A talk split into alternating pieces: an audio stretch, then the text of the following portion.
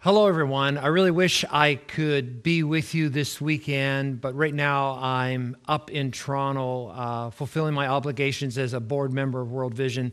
We're at our annual uh, gathering meeting there. Um, just as I, I'm, I'm, trying to time myself here to only talk to you for about three minutes uh, before you have Jen come and speak on the last message called All in the Family. That's part of our I Am a Church Member series. I really love this series. Um, just as a reminder, um, this is the book that we were using called I Am a Church Member by Thomas S. Rainer. Uh, this was a resource for us. It's a great book, so please feel free to check it out on Amazon and download it. It's a great read and a great understanding on this topic that we've been dealing with.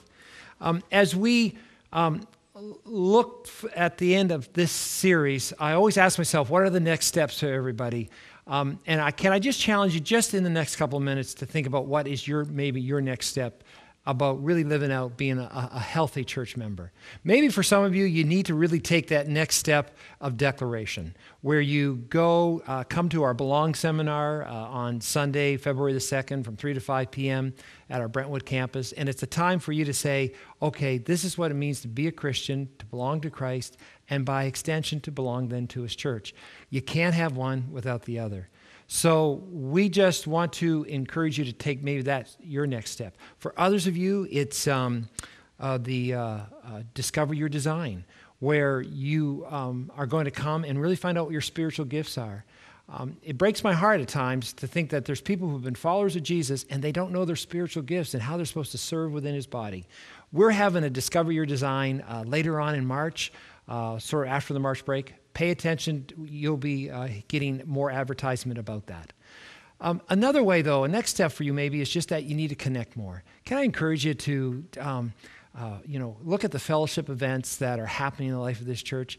Can I just say that if, if you're part of a church family, some of your best friends, uh, some of your best associates uh, should be coming out of your church family. Yes, let it come from other places, but it certainly should be coming uh, out of your church family. And by going to those fellowship events, like the big night out, to a women's event, to a men's event, uh, for example, are, are, great opportunities to connect. Uh, for others of you, though, maybe the, the, the step really is one of service. Can I encourage you that we want to see people using their, their gifts and just have a heart of service, because that's the heart of Jesus. Um, look for a place where you can say, hey, how can I help? And uh, whether it's in children's ministries or a variety of ministries throughout the church, love to have you come and help serve and see the joy in serving one another and serving the Lord. Now, finally, I just want to sort of maybe end on a more challenging note. Maybe to be a healthy church member right now, you just really need to take a step towards reconciling with someone. Can I encourage you again to take that step and uh, you know, offer the forgiveness that we have experienced in Christ on a daily basis. If you need help in that, maybe come to one of the spiritual leadership of the church, including myself, and say, Dave, I need to, to work that out. Well, my timer just went off, so now it's time for me to shut it down and let Jen now do her preaching.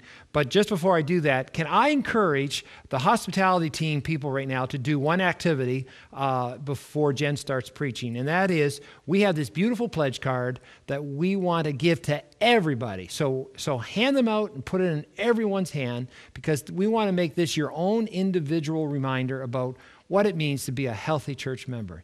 So um, take that, enjoy it, put it in your Bible, uh, put it up in your room, stick it somewhere to remind yourself this is what it means to be a healthy church member. Well, there, there you go. Uh, I'm done. Uh, again, go get them, Jen. Uh, enjoy the preach. See everyone later. I have giant head Dave talking to me. Can't even get a break when he's not here. Um, I just want to check. Wayne told me he was going to be ahead of Mr. Video and get all the little card things out, and I saw a couple over here. We're all good. We have the, the pledge cards. That's awesome. Well, as we come into the final week in this series, I am a church member. Uh, we're focusing today on the question how do I lead my family to be healthy church members? In the book that Dave mentioned in the video, um, I am a church member, uh, the author Thom Rainer laments on page 57. He says, I wish my parents had taught me how to love the local church. Now, as your next gen pastor, I like to be sounding the bell for faith at home all the time and reminding you how family is the number one in- influencer on the faith development of your children. I usually talk about parents passing on biblical truths and faith in Jesus to their kids, um, talking Deuteronomy 6 and the Bible and all of that good stuff. But in preparing this message, it helped me consider the ramifications our families can have on our understanding not just of the Christian faith, but also of the local church. And so, as we go into this final sermon of this series, I Am a Church Member, I'd invite you to follow along in your outline as we go. Um, if you have a uh, tablet or a smartphone, we do have the Bible app outlined there, so you can follow along digitally, or if you like paper, they're around too. You know, one thing that kind of bothers me as a pastor and a young adult is I hear a lot of people, particularly in my generation, say that they love Jesus, but they can't stand the church. Has anyone else ever heard that, that statement? People my age, they say it all the time love Jesus, can't stand the church, can't go. I can be a Christian without the church. And I don't even know if that's possible. In fact, it's not a question. I know it's not possible. In Ephesians 5:25, it says that Jesus loves the church. It was for the church that Jesus gave his life and died on the cross. Now, if I say that I love Jesus and Jesus loved the church enough to die for her, then what am I missing if I say that I love Jesus but I don't love the church? In Rainer's book, he says that Christians are to fall deeply in love with the bride of Christ. Now, why are we told to fall deeply in love with an organization that seems so broken, so messy, and so confusing at times? Sometimes people can get very cynical about this and they say, well, why is church even a thing? Like, it seems like all we do is mess things up and we all come here and give up our time and sometimes things are too loud or it's too cold in here or we don't like whatever's going on. And we're like why why was god's design for you know christians to be in a church? And as i pondered this question in preparing this sermon I, I really came up with two conclusions. The first thing is that god loves people and the second thing is that god created people for community. In the very first book of the bible in genesis god created man and then he created woman and he did this so that human, hum, humanity sorry, would be in community with God and in community with one another. Even with all of our sin and all of our mess and confusion, God loves us and he wants us to be together. Now, if I asked you to define what love is, what would you say? Is love happiness? Is it always agreeing? Is it always pleasing? I don't think that's what love is. Actually, I know of a great definition for love, and maybe you do too. It's found in 1 Corinthians 13, and this is just a piece of it. If you know it, you can start saying it with me. Love is patient and kind. Love is not jealous or boastful or proud or rude. It does not demand its own way. It is not irritable, and it keeps no record of being wrong. That's just a clip. You could keep going forever in 1 Corinthians 13. It's a great chapter. And so, this is how the New Testament defines love. And Jesus loved the church. And we're called to love the church too. Can we say today that we love the church with a 1 Corinthians 13 kind of love? See, love does not always mean being in complete agreement or being happy all the time. Love is a commitment, it's an action, a choice. Jesus chose to love the church in spite of her brokenness. And if Jesus did that, then shouldn't we do the same? If your answer to that question is yes, then the next question will be well, how? How can we love the church with this First Corinthians type of love? As I said a moment ago, love demonstrates itself in action. Love does, as if you want to be cutesy about it. And, you know, I know this well because it was uh, modeled to me as a child. You see, my dad has a few things he really loves. One of those things is trains, like the you know the ones that go through and sometimes you got to stop on the road because yeah, Dad loves trains. Because he does and he has for so long, I have an understanding of trains. I know way more about trains than I probably should. And it really has kind of shaped my life. Like, there are things I do, like when I go to McDonald's on West Main, I have to sit at the booth by the front window because if a train comes by, I have to take a picture and send it to my dad. like, dad's love of trains really does affect my life and, and how I, you know, do things. And, you know, families, lots of people love different things. Some people in this room love hockey. Some love football. So Super Bowl is a great thing. Some love music. Some love the band Hanson, et cetera, and so on and so forth. Um, so there's all these things. We know what it's like to really love something and to kind of have it like affect our lives, right? And so the question, I guess, or what I want to talk about tonight is if we decide to love the church the way that my dad loves trains or other people love other things, then we will do three things. The first thing that we'll do is we'll show up. Um, because my dad loves trains so much, he shows up at any and every railroad that exists wherever we are at the time. In fact, when they come to visit um, my, me here in Riverview and we have to go to shoppers, I go to the one on Vaughan Harvey, we will go when the VIA schedule says that the train is coming. so that when mom and I go into shoppers to get our things, dad stands in the parking lot and waits for the VIA to come. Like, we, we plan our shoppers' visits in Moncton based on the VIA train schedule. Like, who does that? my family, because we're fun. Um, so people who love the church, they show up at church, both in the seat physically, but also in participating in the fellowship of the community of believers. Pastor Dave talked about this when he preached on being a unifying church member. Church members model loving the church to their family when they make church a priority. Now, does that mean that you're here 52 weekends of the year? Probably not. In fact, uh, statistics are showing that church attendance, regular church attendance, is going down. And these days, to be labeled a regular church attender, it's, that's actually somebody who's here two out of every four Sunday, or Sundays or Saturdays, because you guys are here Saturday. That's really only 26 hours, so just over one day of the whole year. That is not a lot when there's 365 days in the year. Now, I'm not here to guilt anyone into saying, well, now I have to get out of everything else I enjoy in my life and always be at church every single weekend. I'm not saying that. Your attitude in showing up to church each weekend is just as important as actually being here. Other loves, such as sports, travel, family time, all of these are important and valuable things too. One approach might be to talk as a family and ask the question how many weekends in a calendar year do we want to be in church as a family. Maybe you can set a goal and say, well, for this year, we're going to aim to be in church this many weekends. I said maybe you could say 30, and actually, Todd at the back was like, well, maybe you should like say more than that. And I'm like, honestly, 30 would be hard.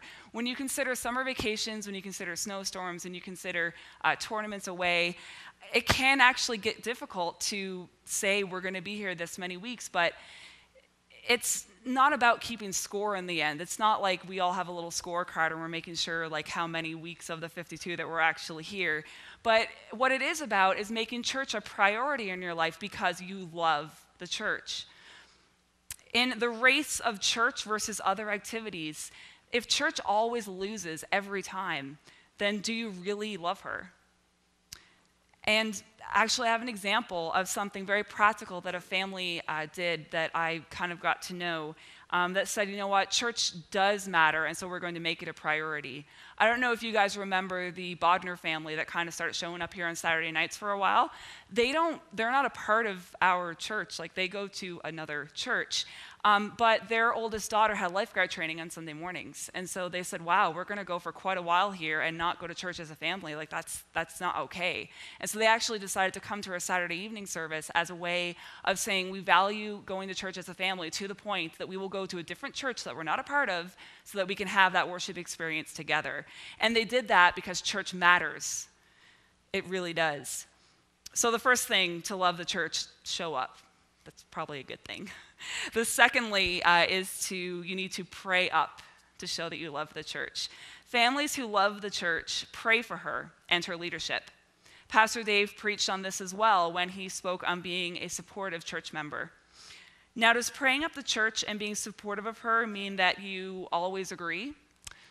No, that would just be blind following. That's not necessarily the same as being supportive. And back to my example with my dad and his trains, he disagrees with things. He is frustrated at um, how the Newfoundland Railway shut down because they have narrow gauge and we have wide gauge. That's how wide the tracks are. And, and he's, he's frustrated with how long it takes the VIA to get to Montreal because if it took, if it was faster, maybe more people would go. Like we, all these conversations happen in my family. It's really weird, but um, you know, my dad does have things about train stuff that he sometimes disagrees with, but in the end, he still loves them and will still wait for them to come in at the station. Um, so my question to you is how do you handle hard things that happen? How do you handle them in a healthy way?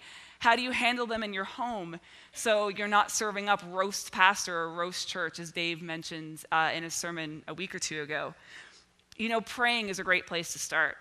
When you pray for situations and for people, God has a chance to do two things. He has a chance to change your perspective and your heart towards the situation, and He also has a chance to move in the situation, to maybe change some things that aren't quite lining up. If your children hear you praying for your church at home, it will set up a framework in their minds of loving the church and caring for her. Even when there are hard moments, because it's not if there's hard moments, there's going to be because we're human and that's what happens. If your family blankets everything in prayer, I can promise that perspective will change. As I was writing this, a song came to my head. I don't know, growing up in Salvation Army Church, we sang it a lot Change my heart, oh God. Make it ever true. May I be more like you. You are the potter. I am the clay. Mold me and make me. This is what I pray. When we pray, God has a chance to mold us and also mold the situations that we find ourselves in. So, finally, to love the church, we need to give up. Families who love the church give up something for her. Because, as I said already, love is expressed in actions, it's expressed through giving up if you don't ever give up anything for the church, then the question can be asked do you really love her? Now, for people that you love in your life, how much time do you tend to give to someone that you love? Um, would you give them one hour every two weeks? And then maybe even when you're chatting with them for that hour, you're secretly on your phone and not really paying attention anyway? Or maybe you do something really nice for your spouse for an hour every four weeks. Is that love? Is that really what love is? Now, I'm just a single girl standing up here, but I'm pretty sure that love requires giving up a little more than half hearted listening and one hour of service a month. So, my next question is what do you give to show your love for the bride of Christ? How often does something else, whether it's a hobby, an activity, or something of that nature, lose so that church can win sometimes? How do you demonstrate to your family your love for Jesus and for his church? What we're dealing with here is an attitude shift, a changing of priorities. It's not legalism, saying, well, we've got to do this in church, so like forget everything else. We got to, you know, tick, tick, tick. Okay, now I love the church. If we're not talking about legalism here, we're talking about a change in attitude, a change in priorities. If church always loses, you need to ask yourself if you love the church. If your family hasn't given up a single thing for the church, do you love her? You see, in order to be a functioning church member, which, surprise, surprise, Dave also preached about that, we have to be working in the body of Christ, sacrificing a part of ourselves so the whole community can thrive. Serving as a family, actually, is one of the best ideas ever. And I just wanted to highlight maybe you're sitting there thinking, well, you know, maybe I should give up more to do the church, but how do I model that to my family well? Um, I know even just within my circle of volunteers I have in this church, I have many, many families that are serving together. Um, the Cogswells, they serve together on hospitality and in kids ministry. The Christies, Barrios, Rogers. In fact, the Promised Land uh, ministry team at Brentwood, three out of four of our teams are parents and kids. and they go in every, like on their rotation and they and they do kids ministry. And that is such a value added experience because not only are they giving up some of their time to serve others but they're doing it together. And the kids are seeing the parents work and the parents are seeing the kids. And it's just a really great win for families when that can happen together. Christ gave his life for love he gave his life because he loved the church so much so if he did that then what should we give what is the next small step we can take to love the church by giving up? What attitude change do we need to pray about? Now, I've been poking fun at my dad this whole sermon, so I figure I better end it on a good note before he jumps through the YouTube screen at me and tries to strangle me. Um, my dad has left a legacy on my life. I will never be able to see another train without my heart racing and getting excited to see what kind of cars are on it and taking out my iPhone and sending a picture to my dad. But you know, my dad left another legacy on my life as well. My dad loved our church, the church I went to growing up. He showed up to church faithfully. I distinctly remember some Christmas Sunday mornings when dad would go to church to lead the band. And I was like, But it's Christmas, where are you going? And he was going to church. My dad prayed up regularly for our church and its leadership, and he gave up much. He served as the bandmaster of our brass band for 27 years in the same role, uh, overseeing, uh, you know, volunteer role, overseeing about 38 people in the band, while he was a full time band teacher at school as well. My dad gave up a lot for our church. You see, you can't teach your family to love something that you don't love yourself. I really think today I have a love for the church because of the example that my dad and my mom gave me um, as I was growing up. If you truly love the church, your family will see it and they'll learn to love it too. Now, remember, what we're talking about is not legalism. You could go home today and make sure your family always shows up, prays up, gives up, and you would still not love the church. And this is actually a play on words from our giving phrase that we had a little while ago, but I'm going to say it anyway. You can show up, pray up, give up without loving, but you cannot love without showing up, praying up, and giving up. Love is action. So I want to challenge you today to move to loving the church more so that we can become a more healthy member of the bride of Christ who he loves so much. Let's just take a moment to pray together. Dear God, thank you so much that you love us and that God, you wanted us to be in community. You created us to be that way, God. You created man and then woman, and then you stuck us together. And now we find ourselves in the local church context. Um, trying to make sense of everything in this world. God, I thank you that you loved the church so much that you sent your son Jesus, God, to die, to forgive us. And God, you love the church to do that. And so the question tonight is what what do we need to give? How do we need to show our love for this church? So, God, I just pray that as we wrestle through this, um, this question and as we uh, look towards the Lord's Supper, God, and really celebrating the gift that you have given, I just pray, God, that you would work in our hearts, um, stir up in our minds um, some things that you would like us to focus on, God, to take us from where we are to where we need to be. And we pray this in Jesus' name. Amen. Well, right now I'm going to invite For the Cross to come back to the stage. And um, if you've been here for the last uh, number of weeks, you know that we're ending um, each of these sermons a little bit differently. We do have a pledge for you to consider every week. So if you have your outline, um, there's going to be a little piece on the bottom you can tear off and consider um, as we're um, preparing to uh, take up the Lord's Supper together. And today's pledge is I will be an example to my family, church member. I will lead my family to be healthy members of this church. We will worship together in our church. Show up. We will pray together for our church. Pray up. We will serve together in our church. Give up. And we will ask Christ to help us fall deeper in love with this church because he gave his life for her.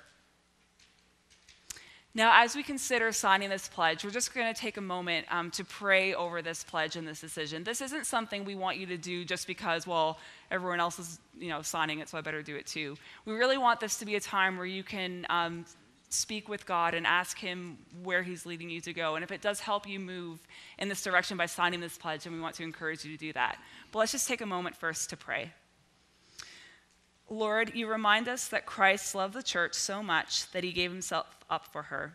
Help us to see our church the way Jesus sees it, and help us to put our love into action as we commit to regularly worshiping, worshiping together, praying for, and serving in our church. In Jesus' name we pray. Amen.